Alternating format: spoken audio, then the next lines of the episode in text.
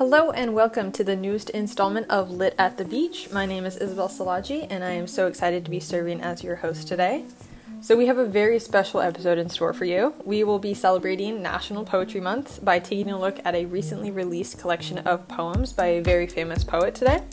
Additionally, we will be giving a very exciting preview of the Los Angeles Times Festival of Books that is happening later this month. So, stay tuned till the end of the episode for that preview. But without further ado, let's jump into our book for today.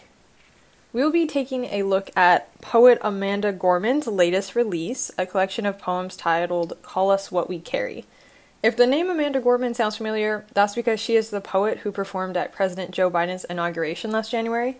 After uh, her performance at the inauguration, she skyrocketed to fame, and for very good reason. Her work overall is just extraordinary, and I find that her prose is filled with such emotion that it can be very overwhelming to read. Like she is so young, but already a poetic great in my book. She is so gifted and really encompasses that old adage of being able to paint with words.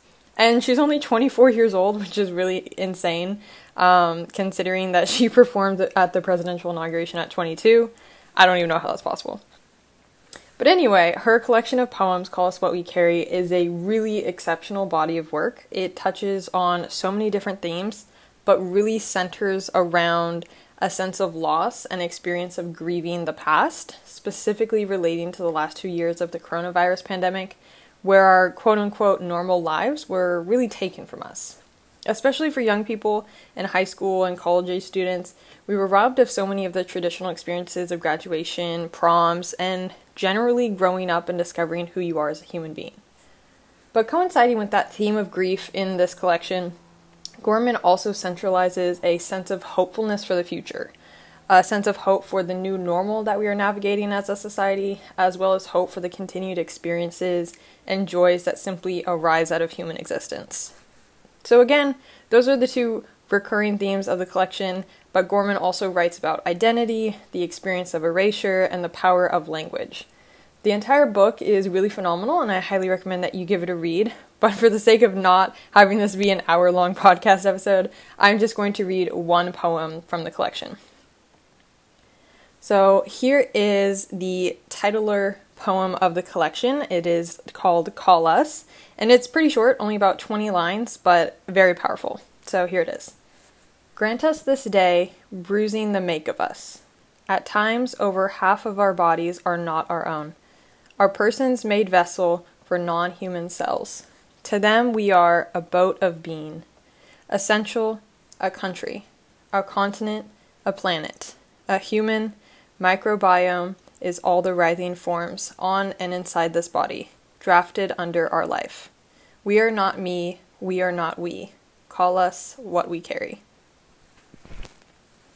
I find this poem to be just simply beautiful, and like I mentioned earlier, Gorman really has this way of perfectly and succinctly capturing the emotion and experiential throes of the human condition. And again, this is just one of the many exceptional poems in her entire collection, so I really cannot stress enough like, please pick this up at your local bookstore, order it online, and give it a read.